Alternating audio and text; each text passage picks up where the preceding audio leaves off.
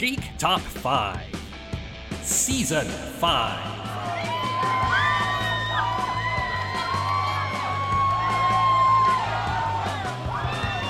I'm so happy you're here. I'm happy to be here. this is so exciting. Geek Top 5. I'm Jesse. I'm Graham.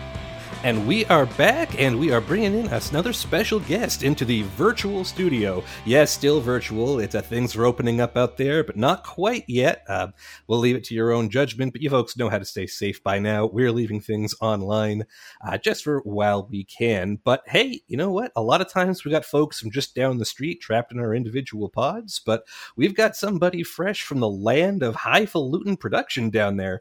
Graham, can I hand it off to you to introduce our distinguished guest?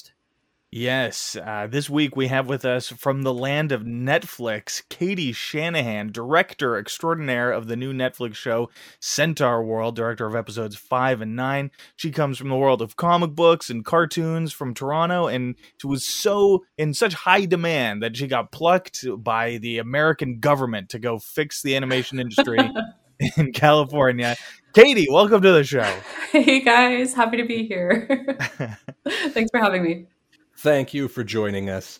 Uh, Katie, I would love to dig a bit into your background because there's so much cool stuff there. I know I have a bunch of, like, I have both the Silly Kingdom books, I have the Shrub Monkeys, but I think one of the big things we want to hit today is Centaur World. And I wanted to get started by asking if you could tell us and the folks listening to the show sort of what Centaur World is. And I give you that not just as a prompt for a guest, but also because, I mean, I've watched the whole first season and I'm still not sure how to explain it because I have never seen anything quite like this. It's it's funny because uh, um, it's a show uh, by Megan Nicole Dong, and even she, when asked what it's about, is always like, it's really hard to describe, and it's her show, so um, I'm in great company.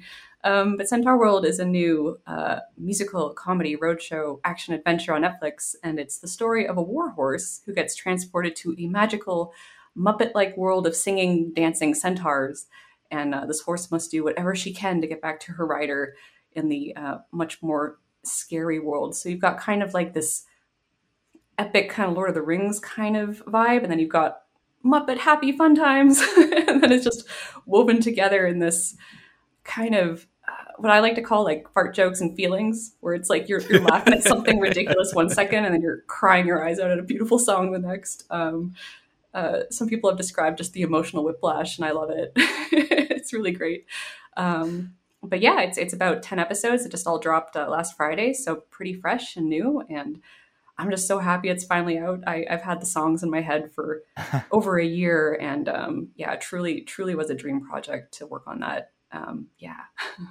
I yeah. we we're definitely not animation experts, but I remember it was it was announced in in September of 2019 and it's coming out now. Is that timeline normal like 2 hours for or 2 years rather for 10 episodes?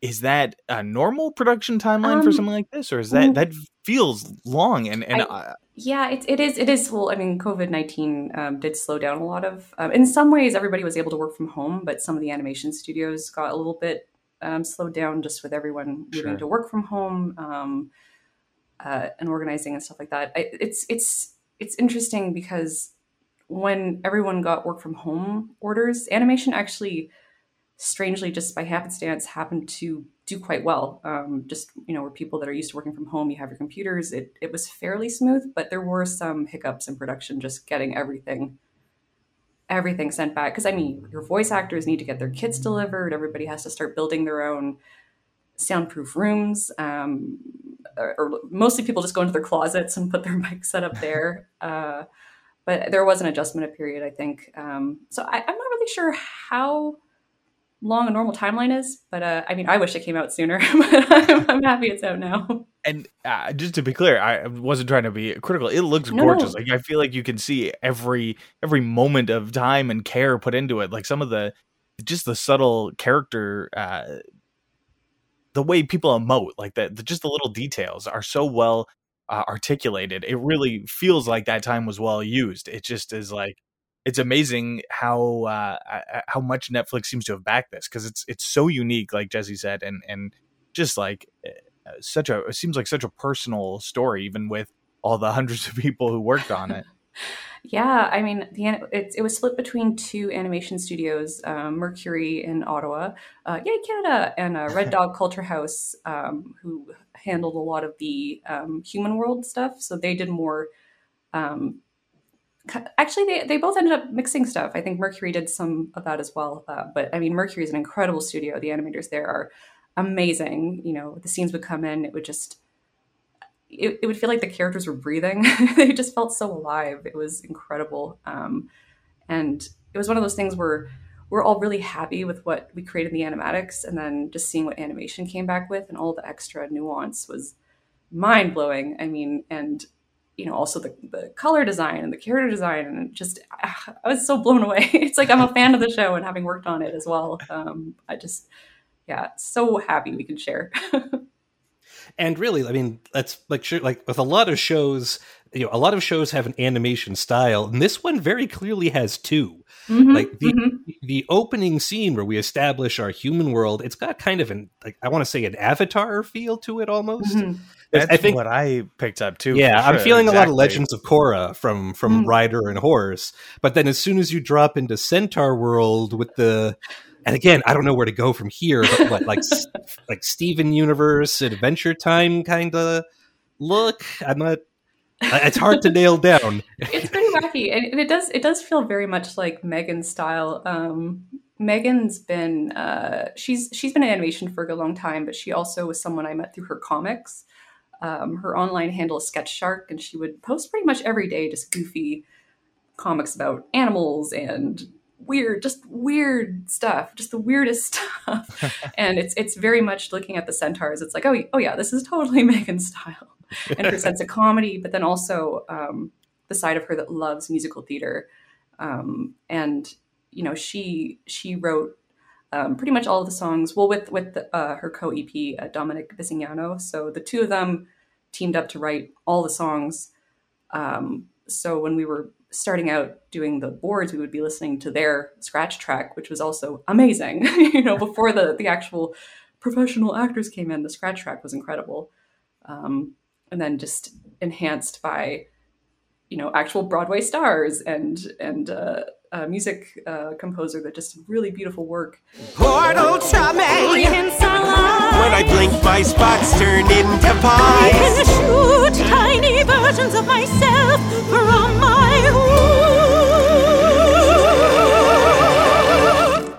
um, so it really is this just really interesting mix of silly, serious, heartbreaking, goofy, musical. Just like the songs have made me cry still to this day.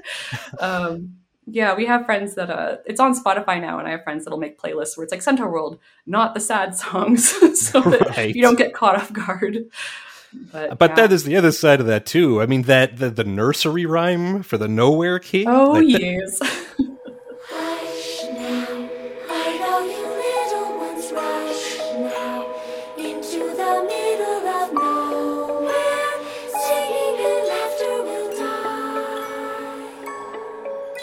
is genuinely disturbing. Like those people who wrote that, just somebody check in on them, please. It's real creepy, and it's it's funny. I, I gotta say, when the trailer came out, um, everyone was like, "Oh, this."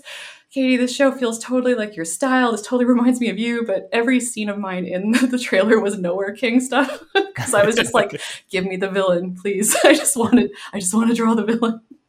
I did notice the episodes you directed tended to be connected to the like. There's a lot of lore drops. I like lore drops in those. Yeah, yeah, fair. I, yeah, I think especially the um the Beartaur song uh, and number five. I was kind of like, here's a chance to show a little bit of the war that essentially wrecked Centaur World a bit um, without actually explicitly showing violence. It's like little figures, but it's it was a bad time. But it's when you kind of put it in a song, it's not as upsetting as showing you like a big battle. It's like, oh, these poor cute little critters are just these little dolls are knocked over. and it's like, oh, it was a sad time.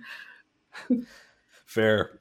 So let's circle back just a bit. I mean, we've talked a lot about about like the folks who created it, but let's mm-hmm. let's talk a little bit about you and how you got involved with this, and maybe those like daily comic, those Sketch Shark comics are a good point way to to start because I know for a while you were almost daily with the Shrub Monkeys, right? Yeah, yeah, yeah. Um, I wish I was daily. I feel like I was weekly at the best. Yep, all right. but, but those were those were fun um, kind of autobio comics about my siblings and just being a nerdy animator living in Toronto. Um, and actually, it's it's through those comics and through the flight anthologies that I met a lot of people um, out here in LA animation because a lot of people out here were also working in the industry and making comics. And uh, I think it was at Toronto Comic Arts Festival. I forget what year, but Megan came down. She was kind of new, newly working at DreamWorks. She was uh, new in the industry, and a mutual friend of ours, uh, Joanne Matt, who's Rufftoon online, who does so much amazing Avatar comics. Um, but uh, she introduced us, and me and Megan um, just happened to every time we table at Comic Cons, we happened to just be table neighbors, and just we would always be like, "Let's be table neighbors," um, which was fun. And then years don't make sense right now, but a few years ago, she came to TCAF and was just like, "Hey, you know, I, I just sold a show to Netflix. Do you want to work on it?" I said, "Please, please, yes, I would, I would love to because I've let been me wanting to come out. Yeah, yeah, let me think. Yes, um, I'd, I'd been wanting to come out this way for a while, and it was kind of one of those things where it was like, you know, if it doesn't happen soon, I don't know if it's going to happen because you know the older you get, like it's like I don't know if I want to move my whole life to LA if I'm, you know, just settling down in Toronto. It's it's it was kind of like it's going to be soon or never, and that's okay. But um, just the timing worked out really well, and Jerry and I went, okay, let's go, let's go to LA. Um, but uh, yeah, it, it was it was kind of just one of those things where I was like, that would be really cool if it happened, and then yeah, it worked out. what what else should I say? Uh, it, I, I want to talk about the the animation career a little bit, where Yeah, you yeah. You sort of started out as a. Uh, I I only really know the broad strokes, but I know you you started off as an animator and then yes. at some point became a storyboard artist, and I know that's a, a pretty prestigious role in animation. And now you've moved on to director. I'm sure there's I'm missing huge chunks here, but within those broad strokes, how how do, does that happen? Like, how do you go from one to the other? And and um, was there always the plan to become a director? Oh gosh. Um it's it's funny the directing because I you know a- animation is great if you're storyboarding too is really good if you're someone that likes to just like hide in your room and just draw all day. it's like I could just go here and I could just sit in my shy little corner and draw. But directing definitely you you are a lot more involved. You know, you're more on call. You're it's a lot more meetings. It's definitely a lot more of a um, art and middle management, and you're overseeing the whole episode. You're overseeing the animatics, so you really have to be more involved. You can't just go hide away and work. You need to be in the moment more. And um, honestly, when Megan invited me to direct on Centaur World, at first I said no because I was just like, I don't know if I can do it. I've never directed. Uh, I'm not sure. But she just really liked, you know, the, my comic work and and just the vision I had for things. So it's it's one of those things where I said, uh, no, but I'll storyboard. And then when I went and told like everyone about it, they were like, "What are you doing? Go direct, dummy!" I was like, oh, "Okay, I'll figure it out as I go." So it's definitely been um, a lot of a learning a learning process here, and I've loved it. Um, just working with uh, other creators and just helping shape an episode towards finale. And I love working in the edit suite. It's been fantastic. So you know, starting out, I I never really thought I'd ever pursue director directing or any kind of leadership. I, I was happy to storyboard because it let me be flexible in that I could take on a job, board, you know, hand it in, go do my own thing, make a comic, go back. Um, it was a lot more solo, but uh, you know, I, I really love just being a part of a group at Netflix. Um, Centaur World, especially too, just it's. I, I felt it sounds like I went to like away to summer camp and was like, "You guys, this is the best camp ever." But it was one of those things where everybody who was on Centaur World was like, everyone's really nice everyone's really talented everyone's super respectful. We all care about the show and we're all we all became really close friends and it's just like man this is like what you hope animation is going to be like.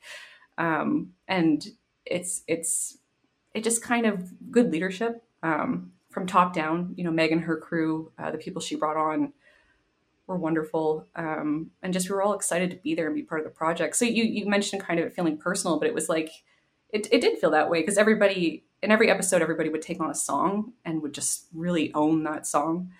And yeah it's it's one of those things where i, I hope it's not a one-off. I hope i have more and, and actually I, I have um, i'm very lucky that the projects i went on to afterwards uh, have been great as well. Um, so yeah it's one of those things where i just don't think i can go back to storyboarding alone in an office by myself. I really love just being a part of a crew because that's what animation is. You know, comics is great for for working on your own project. Animation, you're it's it's a whole group project. It's you, it's the the story artists, it's the um, the writers, the designers, the everything everybody else brings. The animation team brings something too. Everybody brings a little something, and there's nothing quite like those big group pitches, which would have scared me at first, honestly, because it's it's like, hey, I like to draw, but it's like in storyboarding, you also have to perform. So it's like you got to go up there and pitch your board. You have to go up there and really sell it, and it's kind of it can be a little intimidating, especially because our industry tends to lean towards, you know, a little more introverted, uh, in a way. Right. But I don't know. It's it's there's something really fun about the performance of it. Um, just getting there and letting the boards speak and letting the, it just play out. Um, yeah, but I mean, yeah. To answer, so long story short, uh, yeah, I'm happy it went this way. Wasn't expecting it, but I, I just every day is a bonus. It's just like, yeah, let's just see where this adventure goes. So tell us a little bit more about, I mean, like episode director and working on the show. Like, what's the average day like for you when this show is in, in production? Like, in your role, what is it exactly that you're doing from nine to five? Or, well, probably not just nine to five, but whatever it is. You know, I will say um, uh, I worked like a nine to six day, but Centaur World was. Uh, just really smoothly run ship. Like there were no all nighters, there was no crazy schedule. Um, our producers took pride in making sure no one was overworked or overstressed, which honestly happens a lot in animation. Um, you know, I've worked a ton of all nighters storyboarding, um, so I was just very happy that we had really good schedules. Um, storyboarding a lot of the time back in home in Toronto, and uh, I love I love Toronto animation people. Um, I find schedules could be better, but you kind of deal with what you what you got. Sometimes you have you know, uh, six weeks to do a 22 minute script all by yourself, and that can be really stressful. Um, on Centaur World, it was six weeks to do a 22 minute script divided amongst three people. So it was a lot easier to divide up work um, without getting stressed out. So, three of us, um, me and a team of two, uh, we would split up the episode, each pick a song, each, each uh, pick a section. And, you know, my day would be checking in, making sure things were all syncing up. Um, a lot of it was front end stuff. I'd go to design, you know, what do we need? Um, I think about stuff even like the Beartaur episode, uh, the Beartaur song where he has her running around on this map. That was something that I checked in with design, like, hey, can I just make this up? But it has to make sense. So I drew up a map and worked with the art designer to make something that made sense. Um, hmm. And then a lot of that, yeah, a lot of that was like uh, talking to Megan too, like, what what do you have in mind for this kind of sequence? So getting their thoughts, making sure the story team had that. Um, the great thing about being in studio is the story team could ask people too. You know, that's the nice thing about being in studio. You can go walk into the art director's room and just, what are you thinking for this character design? Um, and uh, just open open communication is really great. Um, but yeah, so uh, a lot of the time we'd just be chugging through the boards because we would whip it out pretty quickly. Uh, to, to we called it putting it on stilts. We we board the episodes super rough um, stick figures. Sometimes you'd even write, This happens on a panel. And we'd pitch it to Megan and Dominic, um, the co EP, see how it was flowing. If they were happy with it, we'd go back into our little um, desks and just draw for another couple weeks and get it ready for the big pitch. And that was, it was a rough pitch, but it was where we would get in front of the whole crew and just play our episodes, see how it was working. Um, and yeah, thankfully, everybody was so brought their A game where like every rough pitch was amazing. You know, everything was pretty much already in place from there to how it would be in the final. I know Graham and I were certainly familiar with the Shanahan first first draft. let me just let me just make this. yeah, yeah. Uh, it's it's already a plus. Nowhere to go but up. yeah, I mean that's where it's cool that like everyone can keep plussing it from there. Um, and then there were a couple more pitches in there where we would have to pitch the Netflix executives as well. Um, but they were also fans of the show, so very minimal notes, just making sure the story was on track. Um, and then once it was in animatic, uh, I, as a director, would be working with the editor. Um, so that's where things got a little not stressful, but my attention would be divided a bit. Where I'd be boarding the next episode a little bit, but also sitting in the edit suite, you know, getting the timing right, um, adding moments like episode I don't want to spoil things, but like episode nine, there's moments where it was just like, we need to really linger on this sad face for longer, you know, just really get this moment feeling good. Um, so it's a lot of timing stuff, or this joke didn't land, let me draw something and put it back in. Um, so, and, and I actually really enjoyed that. I like being able to just keep finessing. Um, though at some point it has to move on. So it's like at, at, some point I would get the animatic as far as I could. It would get um, put into the hands of the story supervisor and her revision team for anything extra they needed, and then I'd be hopped on to the next episode. And uh, yeah, that was uh, about nine months, nine months of work, um, which I'm quite pleased. Every episode we did, I'm, I'm very proud of the work all the teams. It, it definitely in. sounds like you know you were you were doing what you love and getting paid for it. Yeah, uh... yeah, I feel very lucky. Um, Netflix, I'm I'm really happy with Netflix as a studio. You know, I, I don't want to sound like it's like, but it's, it's yeah, yeah. Just they've treated me really well. I really like, you know, they they just seem like people that care, um, not just about the work, but about the people that work there and. Um, you know, I again, I love I love the people in Toronto animation, but I was feeling a little bit burnt out on some of the projects, um, and and just you know, I definitely would go back again um, at some point for sure. Uh, you know, I don't think I could stay out in LA forever, but I do feel like I, I don't know if it's just being in LA. It's the union. I think it's just being closer to the the owners. It's being closer to just I don't know. I I feel treated really well out here, and I, I hope Toronto gets a union at some point because people need to be paid more and have you know um, more vacation time. You know, just just yeah, more human stability and work life balance. Yeah, yeah, the kind of things that are missing from those jobs I, around here I, right now. I genuinely haven't really felt that till I came out here. Um, I just yeah, I'm I'm I'm happy at Netflix. Please don't fire me, Netflix. um, but uh, yeah, it's it's been good, and um, I'm excited for. I can't say anything about other seasons, but I'm excited for maybe things happen. so I guess uh, after directing, the only thing left in the animation world for you to conquer is, is like creating your own show and, and running it. uh, we'll we'll see on that. I'd, I'd happily help another friend uh, show run before hopping into that because that that just like I don't know when Megan sleeps. when she wasn't like in every meeting, she was also just in a room writing songs and doing like, one of the voices, right? Yeah, she's the voice of Glendale, the the little Muppet that talks like this.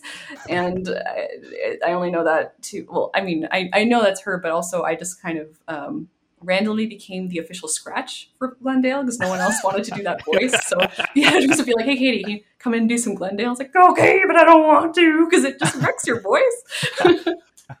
but yeah, I was the I was the unofficial Glendale in the animatics. That, it's extremely convincing. I, again, yeah. just like oh, just okay. wrapped up with the show my own watch for this, and I, I absolutely would have bought that some of your lines made it in. might have, I might not have caught them. Uh, but yeah, uh, it was great. Um, I had a fun time. I really, I it's we're always joking like Megan, please make another show so we can all come together and be on it again. But also take a vacation, please take a break. uh, so what was it? What was it? As a director, were you involved in the voice sessions too, and and uh, getting those performances? Um, not not on this project. Um, mm. some sometimes I think it depends on uh, the project because I know some episode directors that will be in a recording booth. Um, the project I'm on now, I might actually have to go be an, on a Zoom call with actors, but on this show, um, yeah, that was that was separate. So I never got to meet any of them. Although no, that's not true. Actually, some of them would show up into the after parties of our own personal screenings. Um, there is this, I forget what it's called. It's a really cute party app. It's called Gather. I don't know if you guys know it. Um, I, don't. Please enlighten it us. It was described as kind of like Animal Crossing in Zoom, but it's it's like your little pixel sprites, and you're walking around like a little digital party room. Okay. And as you get closer to people, their Zoom windows pop up. So it's it's kind of like in this age where we can't really gather. It's it's like you can run around a little pixel like uh, it feels like you're running around a little video game and just running up to friends and then as you get closer their videos pop up and you can be in conversations um, so we had that for after the Centaur World party and um, Lea Salonga who's like a broadway legend um, voice of mulan uh, from the disney film mulan um, she's the voice of woman in our series and she was at the party and the artists were too scared to go talk to her. we're like, it's Mulan, we can't go say hey. So it was like there was an actor right there and we were too scared to do anything. It's like she would we would just all and, and it's like you'd see the little pixel characters just getting closer to her, just kind of circling but not wanting to go in, go in because we were too shy. And you know, she was just chatting with Megan and um, some of the show producers. But you know, it's you can't help it. We're like a nervous little herd that just you still can't take that awkward artist out of the equation. I noticed the the use of the herd terminology. I guess that's sort of uh, yeah, we kind of adopted over. that. Yeah, just it reminds me of just some of the parties early on at Netflix where we just, you know, we just knew each other, so we'd just be gathering. I remember one of uh, my story friends was just like, "I hate what we've become. We're just a herd, just moving from table to table." Uh, but they're a good bunch. Well, yeah, it was a, a very cool cast on the show, and, and episode five, the the first episode that you directed, even had uh, one of the guys from the New York Dolls doing the voice of uh, Beartaur, and he, he was from Scrooged and stuff. It was uh, very cool seeing uh, your name attached to those people's names. It, it felt uh, very cool, and I, I like. I think my favorite of the characters on the show, for whatever reason, is uh, Ched. Yeah. he tells it like it is. I Yeah, guess uh, he's just, just full of anger. great performance, and I love that actor and other stuff. So it was, He's that was amazing. Yeah, I was like, that guy, Silicon Valley, he's in our show. Amazing. and he sings great. Yeah. yeah, I mean, maybe someday when we're able to have an actual in person party, um, I can just go and hang out with the story artists and hide from the actors in real life. Uh, looking forward to that. I mean, I would hope you step it up. yeah, I would uh, go see that. I would like to yeah. think so. So I guess uh maybe it's too early to say, but is there talk of a season two? It kind of ends on a cliffhanger. It does. It does. Um, the thing is, is, is Netflix hasn't officially said anything yet, so I can't say anything officially yet. But it does it on a cliffhanger, doesn't it? Wink. oh, what a And it seems- Ugh. And I mean, we can say this. I mean, the show so far is getting pretty positive reviews. I mean, it's been out for uh, not quite a week, and uh, like everywhere I go, people are loving it. Yeah, I think we were 100% on Rotten Tomatoes for one day, and we were like, yes, just like Paddington Bear 2. Amazing. so, I haven't checked since, but I'm just like, that'll, that'll still be in my mind. but yeah, it's doing well, and you know, I'll say I do. Um, I don't go on Tumblr as much anymore. Some of the other uh, artists love going on Tumblr uh, to check out the fan art tag, but I'm always on Instagram just looking at a lot of really beautiful fan art that's coming out. It's it feels really nice to see. It's everyone's so talented. Ah, ah, I love it. I love the love. Can I ask just one more question about the show? Yeah, I'm a little please. curious about it. I, it might be a complicated answer. It might not. The like, I think the Netflix official rating is ages seven and up, and that's fine. Yeah, Like, it definitely looks like a kids show if you see like the cover art they use Mhm. for it. Mhm. But some of the themes and some of the conversations seem to be targeted slightly feels higher. young for me, but you know, whatever. it's yeah, it's it's. I'm not a parent, so it's hard for me to say. Um, you know, my friend's five year old is watching, and I'm just like, you know, FYI, like a bug gets squished at one point, but just so you know, it's it's kind of like uh, whatever is whatever is fine. But uh, yeah, I don't know. I, I'm not sure how they do that stuff. I mean, I suppose like you know, it's it's not like there's any graphic nudity or anything. Uh, but there, But I did have a friend that was like looking at all the topless dudes, just like, is this like good for kids? Like, yeah, yeah, yeah, yeah. It's it's silly. Hell yeah! And when like when, when they're drawing what she imagines the mer dudes look Oh, like, yeah. it's like it's The like mer dudes. That's where I was like, this feels kind of like preteen, but sure. yeah.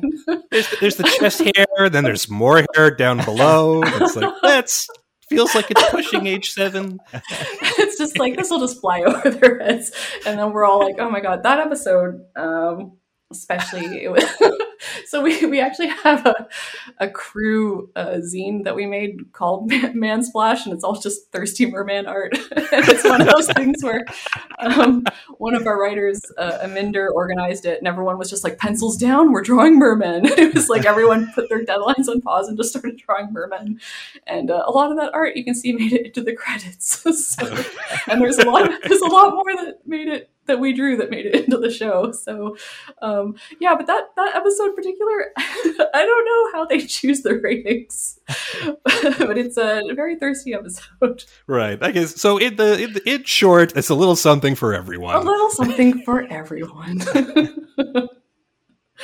A hundred percent. Fair enough. I think we've uh, covered the the major plot points here for Centaur World. So let's dive into the list and and in that same milieu of uh, horse people, we're going to Mm. talk about the top five horses in uh, popular fiction. All right, so Katie, what uh, where are we going to start here? I know you've done a, a list in a way wha- that we have not experienced before, so you're going to have to take us through this. There- got Okay. categories. yeah, because I was kind of like, it's hard for me to just pick top five ever because they all just they've got different strengths. They're kind of like different genre uh, kind of thing. Um, but like the first one that comes to mind, like the first talking horse I ever saw was like the Disney horse.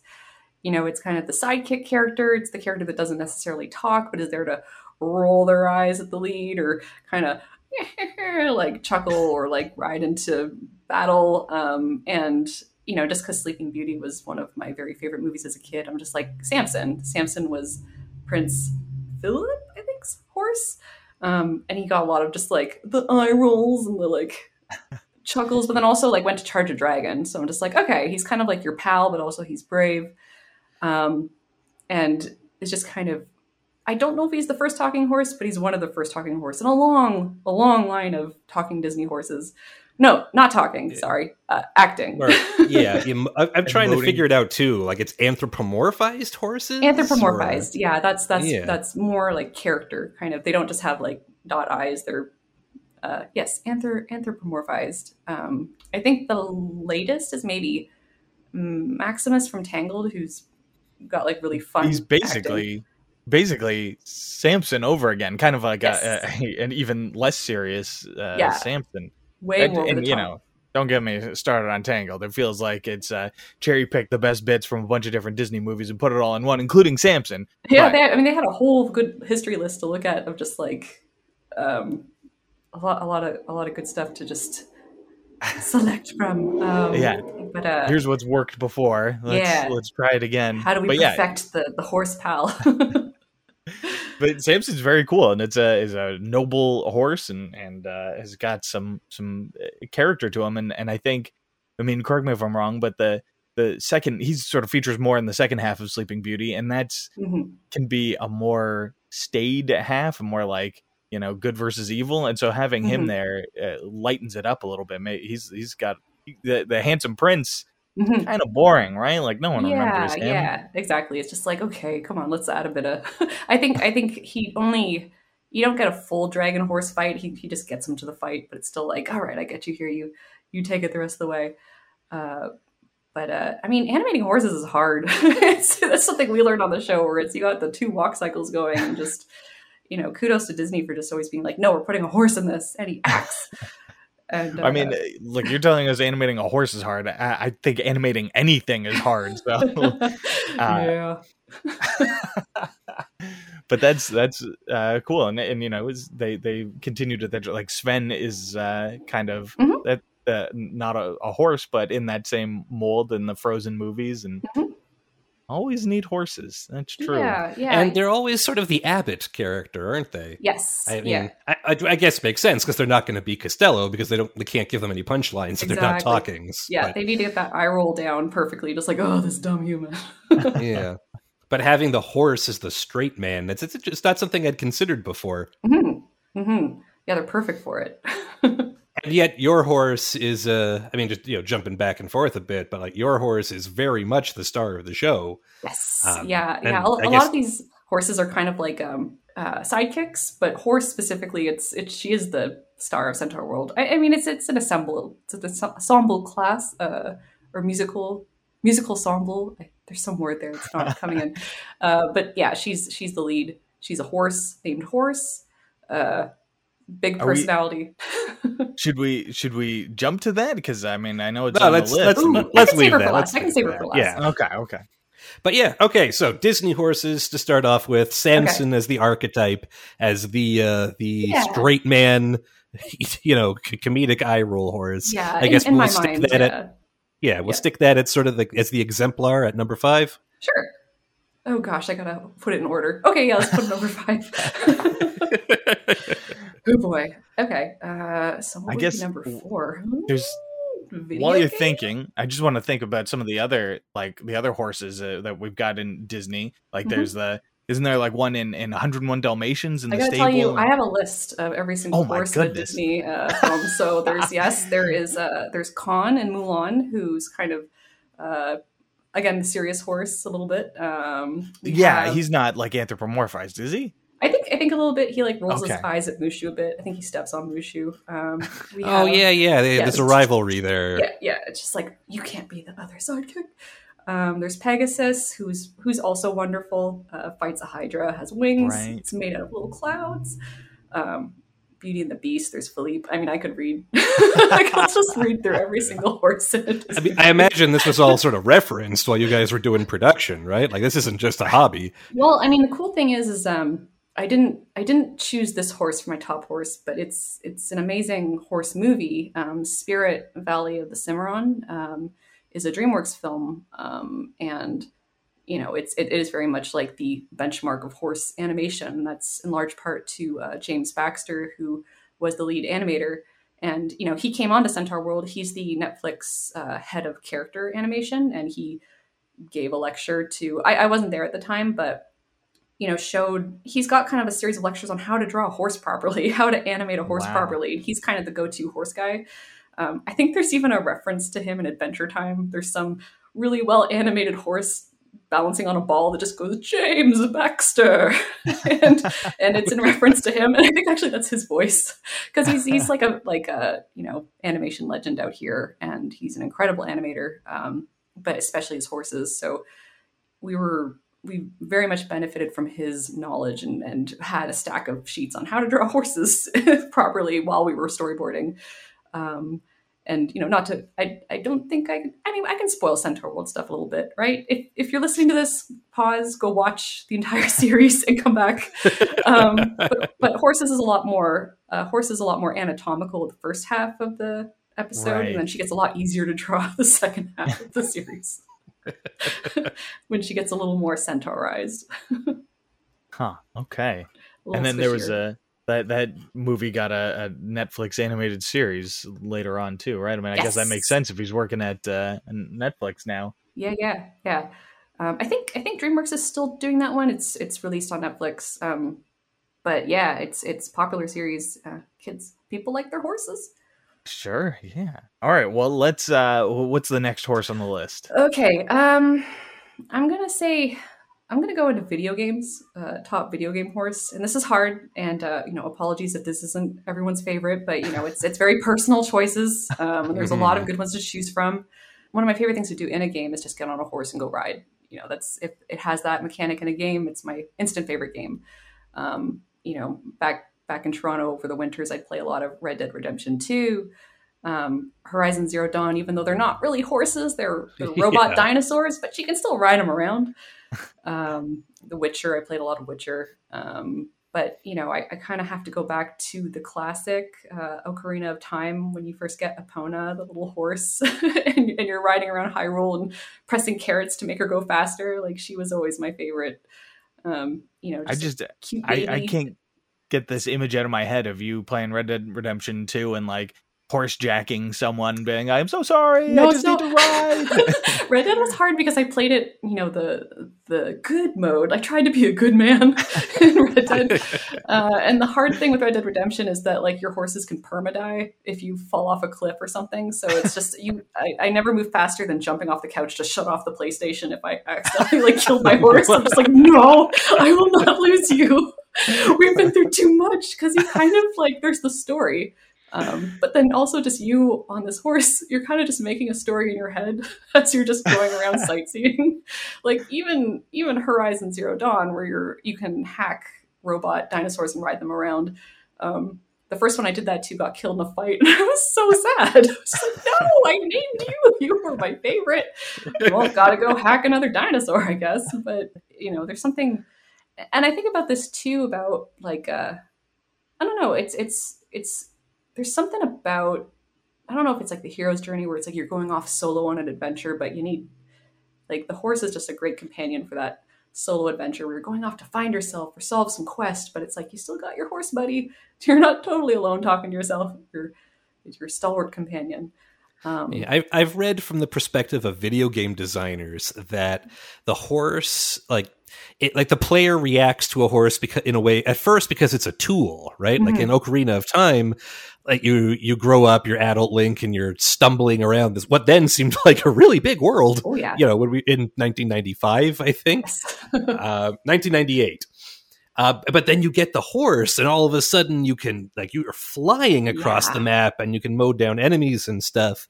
So um, but it's just realistic enough that we recognize that like you know you don't see it as a tool like the hook shot or the mm-hmm. a fire rod or something like it's a live it feels like it's a living creature that you're also sort of playing. Yes. So you identify with the horse. Like it's i think i'm phrasing this badly but like video no, game developers know this as a standard trick. If you put a trustworthy animal into the game that helps the player mm-hmm. like that bond is like built in. There's nothing as human beings we can do to avoid it. 100% and i, I yeah. think too I, I, it's been a long time since i played ocarina. I'm, I'm not sure if this mechanic's in it but just sometimes you can pet and brush them and that just like makes you love them even more. Like in red dead you're always like that's a good boy as you're petting your horse or you can brush them and it's just i always enjoyed that. Like maybe if you could pet your hook shot you'd like it better. There's just something nice about just having that interaction with just a beautiful creature that makes you not have to walk across the, the, damn map. Like especially in Breath of the Wild, like if I can't get a horse, I'm just like I gotta run across this whole world. it's yeah. too much. I'm exhausted. and Breath of the Wild gives you those options. You can like customize the mane, customize the saddle. You can mm-hmm. feed them apples out of your hand, and they love it. And you build, yeah. There's a whole, yeah. That's in there for a very specific reason. And you can call Epona back in Breath of the Wild. I think it's locked behind Amiibo because Nintendo. Oh, but okay, yeah, yeah, yeah. But yeah, yeah. Extra you can special. get your your favorite buddy for sure. Okay, I'm gonna have to try that because I miss Epona. My first video game horse buddy, I think. Yeah, yeah. A lot of these answers are nostalgic too. There's definitely something to having the horse be like be named and be like the only horse that you have in the game. Like I, I, I sympathize with you with the Red Dead ones, but I also found like at a certain point it was kind of you're always trading up for the next horse that can run faster and do this mm-hmm. and and you never i at least when i've played the red dead games i've never found myself getting attached to any one horse because they always feel like a little disposable whereas yeah, yeah. Epona is like that is the horse that's yeah. the only one you're gonna get and and you're you're there's a bond between the characters that you, you, just don't get in a lot of other games. Well, it does make it awkward, Red Dead, because it's like, you know, I I keep my horse at a stable or like at camp and then come back with a better horse, just like, sorry. it's like, I need Ooh, to go on this mission, but I don't want to send them away. So it's just all these horses that are like, why, why did you bring me here? like, I can't let you go. I love you all too much. Con- yeah, now contrast that with the opposite. This don't let me get too deep in this hole because we'll end up talking about it for an hour. but I don't know if you guys played Shadow of the Colossus. Yeah, actually, where, yes, yes. Yeah, because I mean, Agro is is my vote for best video game horse. Yes, I did have sure. Agro written down here, but didn't didn't yeah. say Agro. I should have, but like just shouting Agro as you run to jump on, and then I think there might be one cutscene where Agro maybe gets hurt a little bit at some point. You're like, There's... no. so like so spoiler alert for a 15 year old video game. Okay, pause this but podcast, go play. Yeah, go play. seriously, Colossus, Shadow of the Colossus is phenomenal. It's worth playing. But yeah, like you, this horse that grows with you through this whole thing. You like the, the, the feeding the colossi. It's, it's, half fight and half puzzle, and you need him to solve some of the puzzles. Mm-hmm. Like you're riding him like at a full gallop, chasing the dragon one. And mm-hmm. on your way to the last Colossus, when you as the player are finally starting to clue in that there's something wrong with this whole thing and that you're sacrificing too much, you're going at that full gallop over the bridge that's collapsing under its mm-hmm. feet. And at the last minute, Agro bucks and kicks you off him to safety, and then he goes down like off the, as the bridge collapses. And like, I'm a you know I was a stoic early twenties you know dude like I'm not, I don't have a heart for animals but oh my god I was almost bawling for sure they're so they're so wonderful just like no uh, yeah just that one hurt that one hurt yeah like like Epona is great and I think I agree with you is sort of the archetype of the video game horse but mm-hmm. like Ooh, that's that was a tough one. Yeah, Agro was, was, a good boy. He was a good boy. That was a rough, that was a rough one, but a great game. oh yeah. Ugh. And since we're giving away spoilers mm-hmm. anyway, it mm-hmm. turns out Agro's okay in the end. He He's breaks okay. a leg. Yes. Yeah. Yes. You don't end up so good, but Agro's fine. Oh, Which oh, man, really is I... all that matters. I really I only know about horse stuff from from TV shows and movies, but uh, a uh, horse with a broken leg that's usually not a good thing. That's that's bad news. Well, I mean, you know, mm. you're not around to ride him anywhere anyway. Yeah, I don't think it's a a big deal. Anyway, like I said, I could be here for a long time. Let's uh, let's move on. I don't want to hold on to this up too much. All good. Uh, on that topic, I think let's go to top tragic horses. I actually do have a list. Uh, I don't know why this is going so dark, um, but you know, I, I had to kind of give a uh, little nod to uh, one of the early existentialistic uh, movies of my youth. I don't know if you guys have seen the Never Ending Story, but uh, there's a moment where Artax, the the hero's wonderful horse, uh, goes into the swamp of sadness, and it's a swamp that eats you up if you don't.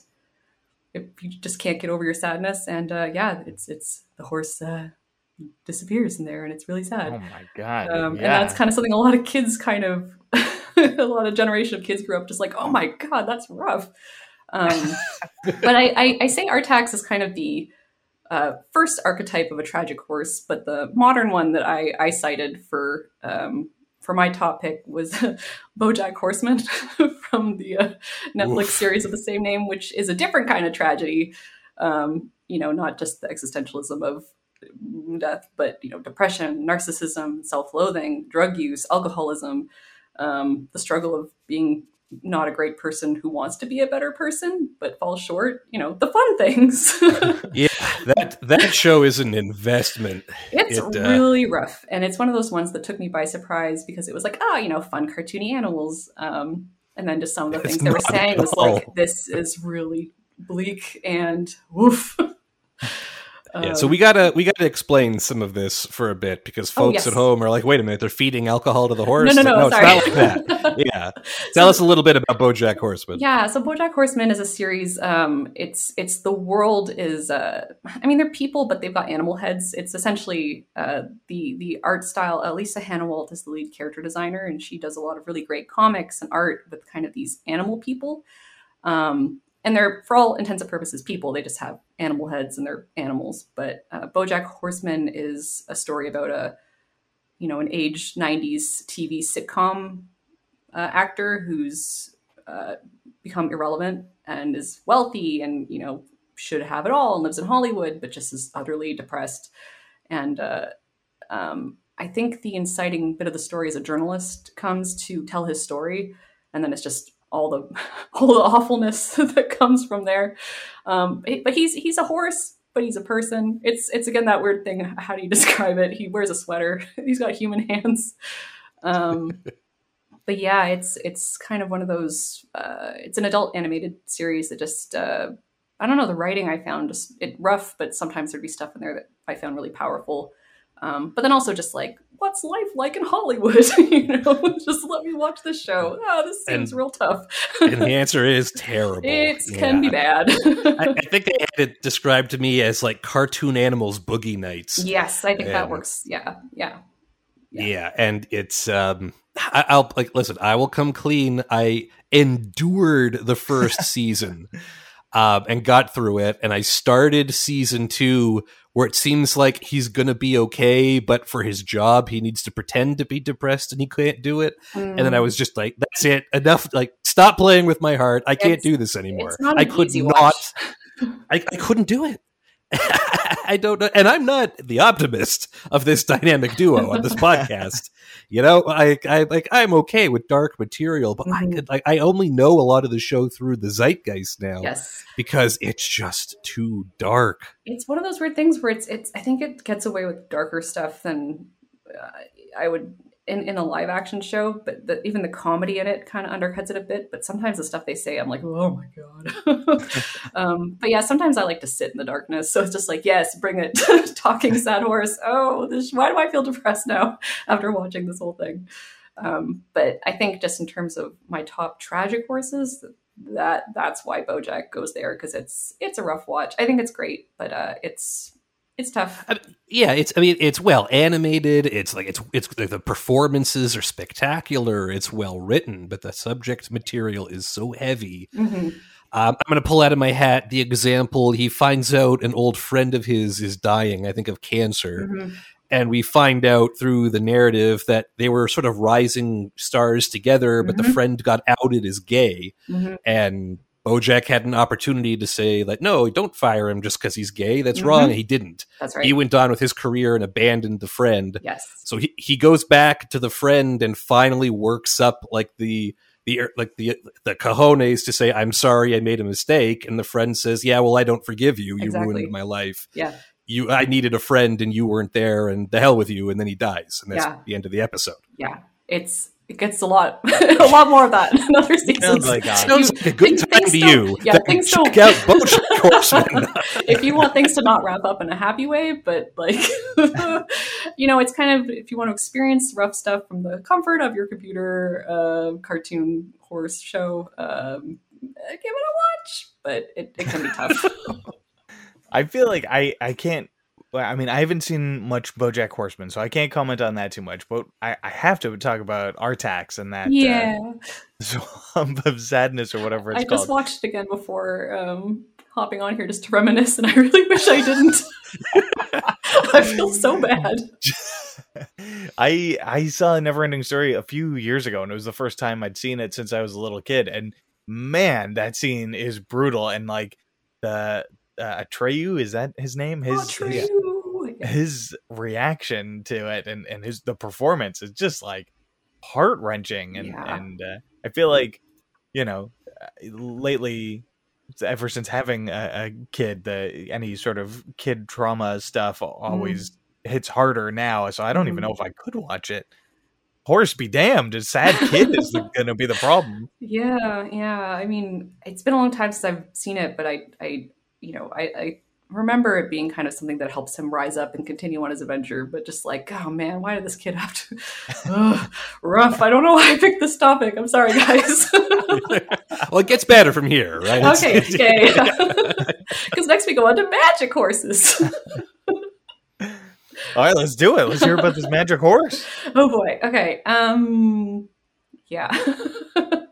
so uh you know, it's it's one of those things where uh I love fantasy. That's kind of um you know, uh fantasy books and Lord of the Rings and all that um was kind of my wheelhouse uh, growing up. Um I love going on an adventure and riding magical horses and unicorns and things. So right away I was like, well, I don't know. I think a unicorn counts as a horse. Some people like it's not a horse, but I'm like it's a horse. You know, it's maybe got a lion tail and goat hooves, but it's all horse with a horn. yeah it's horse plus it's, horse yeah. adjacent. Um, we're close.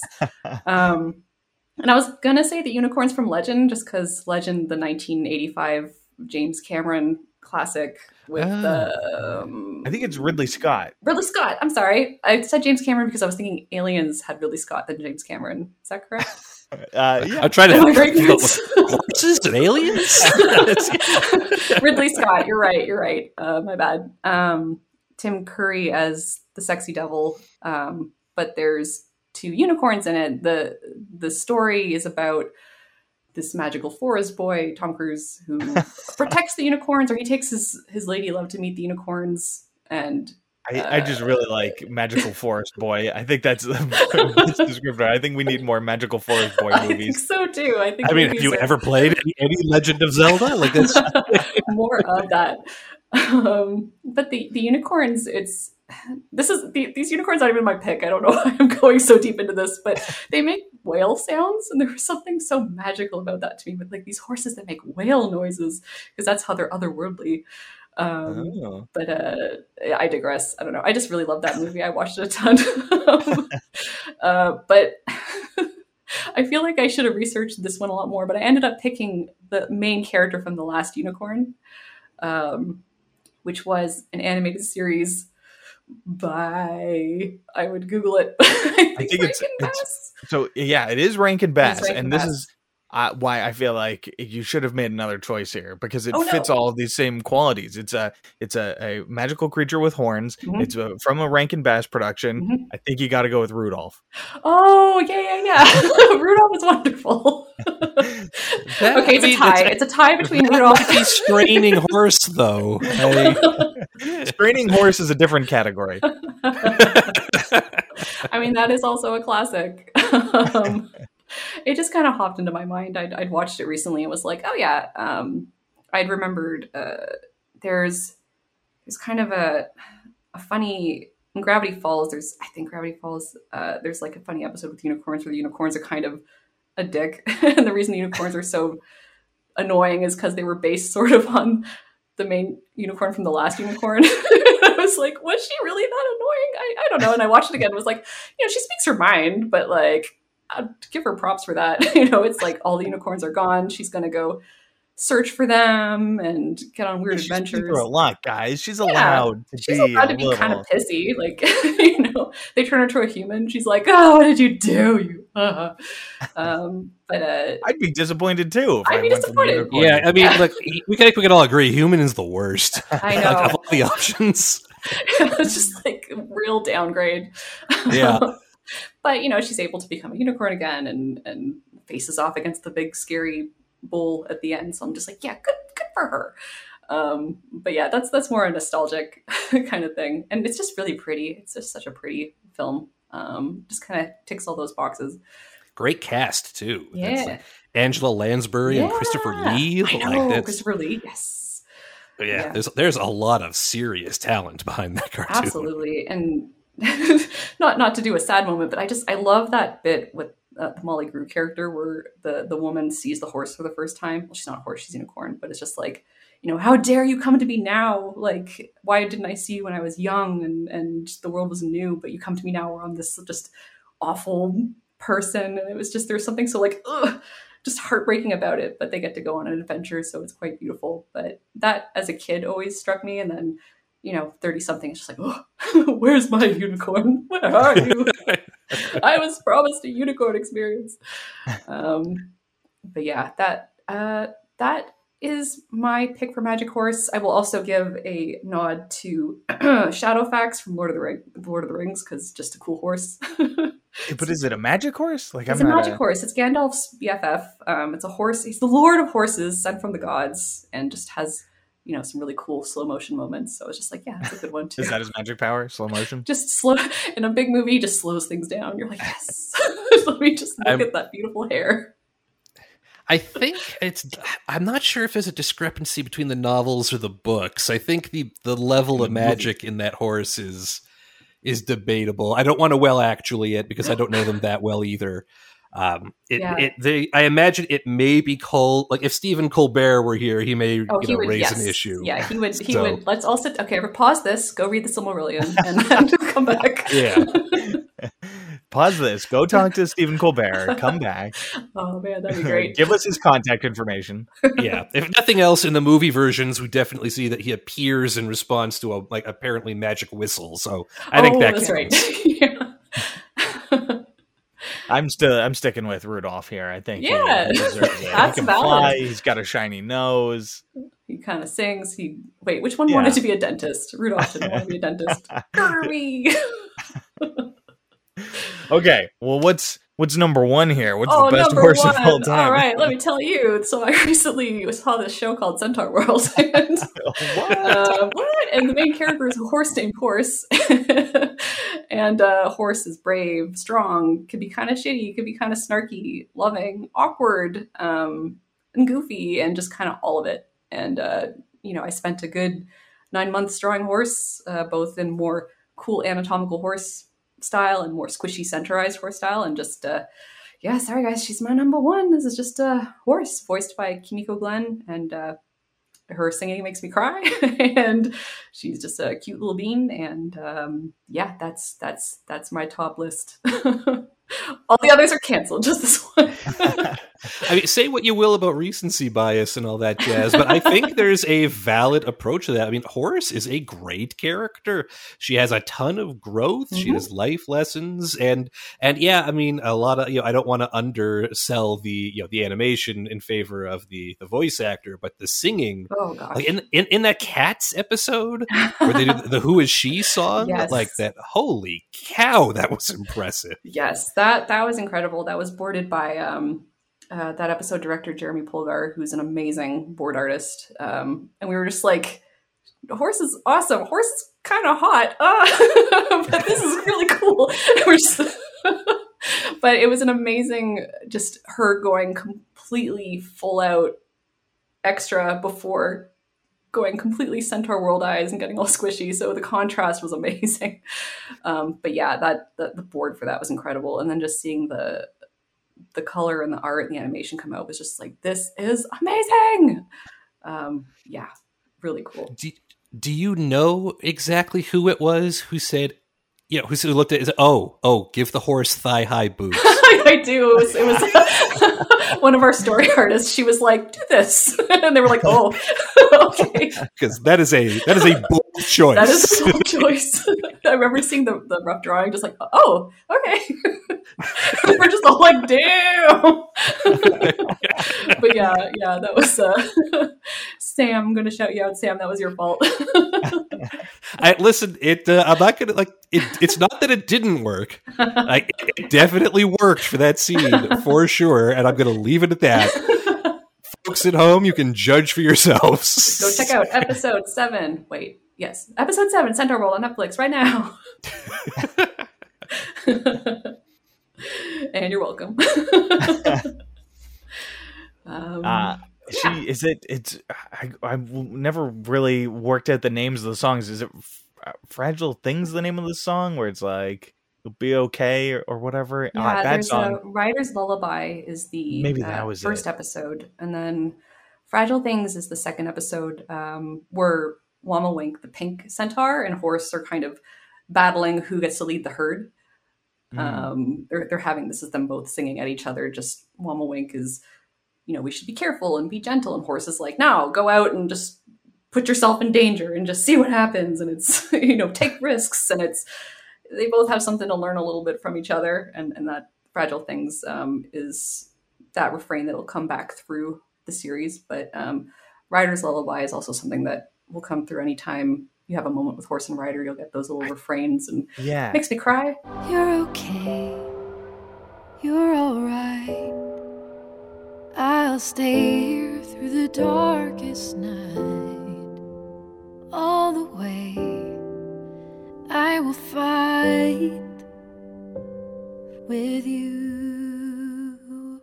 I man, it almost made me cry too. I that, yeah. that was very beautiful song. There, some of the songs were were felt very silly and and very appropriate to a, a sort of Muppety style show, as you've been calling it, and then some of them were just like heart wrenching and and like yeah the range and the you know emotional whiplash but the the range of just uh, you know megan um her songwriting is incredible. And uh, actually, I at one point, I think December, no, it wasn't December. A couple years ago, I actually flew out to Netflix for just a uh, an interview. It was one of those things where I could have just done it over video chat, but I wanted a vacation anyway. So I was like, I'll come to the studio. and uh, Megan pitched me the opening animatic. Uh, you know, it's like you, she has the boards up and she'll click through it as she's describing what's happening. No rider and horse charge down. She jumps off horse's back and charges at the minotaurs. Um, but then when the moment came that the song came up, Megan just started singing it live in front of me, and I oh teared up because it's it was really beautiful. And you know, uh, talking with the story team, we all kind of joked about having a similar experience where it's like she was like a siren, just like come work on my show, let me sing to you. But it's it's it's a beautiful song, and it, it really just I don't know. Sometimes it's like if I'm having a stressful day, I'll kind of just like you know, you're all right. It's okay. like just say it to myself and oh wait, the other way around you're okay. You're all right. I'm not going to sing. It, it, yeah. You're tempted though. I can hear it. I'm trying, but uh, you know, this is professional Netflix uh, quality mic, but uh, I'm not really sound sound uh, uh, quality in here. yeah, Jesse Jessie Mueller uh, from I believe uh, Waitress, the Broadway version of Waitress, sings that, and uh, she's just got a really beautiful voice. Um, kind of her speaking voice kind of has a raspy quality to it, which is cool, and then the singing is so soft and so lovely. And and hearing that, especially coming in with the the instruments uh, backing it up, is just oh, a whole whole extra level. You know, talk about the power of music to just move you. Um, there's songs I'll listen to on Spotify that still make me tear up from the show. So just you know, kudos to Megan and uh, the the sound team, the singers, just you know the power of music and cool animation. Can you tell us about any any other stuff you might be working on that is coming out soon, or is it? Yeah, um, it's nothing coming out soon. Soon. Um, so currently, right now, uh, Netflix acquired uh, a whole bunch of rights to the Roald Dahl books, like you know Charlie the oh. Chocolate Factory and uh, Matilda and those kind of things, and and uh, that's where I've been helping out um, after Centaur World. So it's been cool just to dive into that world, and uh, you know just the talent out here is incredible. I feel like I'm I'm learning a ton. Still, it's very inspiring, a little intimidating, but um, I've been keeping busy. I just can't share anything for for a while. So, nope, but I'll let you know fair. as soon as it's out. We didn't want you to get in trouble. Thank you. yeah. Oh boy. yeah. And okay, and that's the list. The top five horses.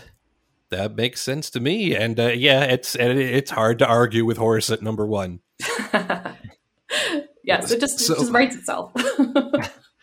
So before we let you go, I mean, like uh, you know, Centaur World, obviously, but you've got a ton of your own stuff that you've done over the years. Mm-hmm. Uh, if people are interested in your work, they want to find you, they want to see what you've got. Is there anything? You, essentially, we're asking if there's anything you want to pitch. You got any, you know, any socials, any place where stuff is stored where people can come and find you? Yeah, um, I have a, a proper website. Uh, my name, katieshanahan.com. That's a K A T I E S H A N A H A N.com and uh, that's um, a bunch of comics, um, some really cool comics written by my brother, um, and art and links. And I'm on Twitter, I'm on Tumblr, I'm uh, a little more active on Instagram, but uh, my my handle is KT Shy, K T S H Y. So I'm around. I, I don't respond to stuff often these days just because I'm so busy, but I lurk.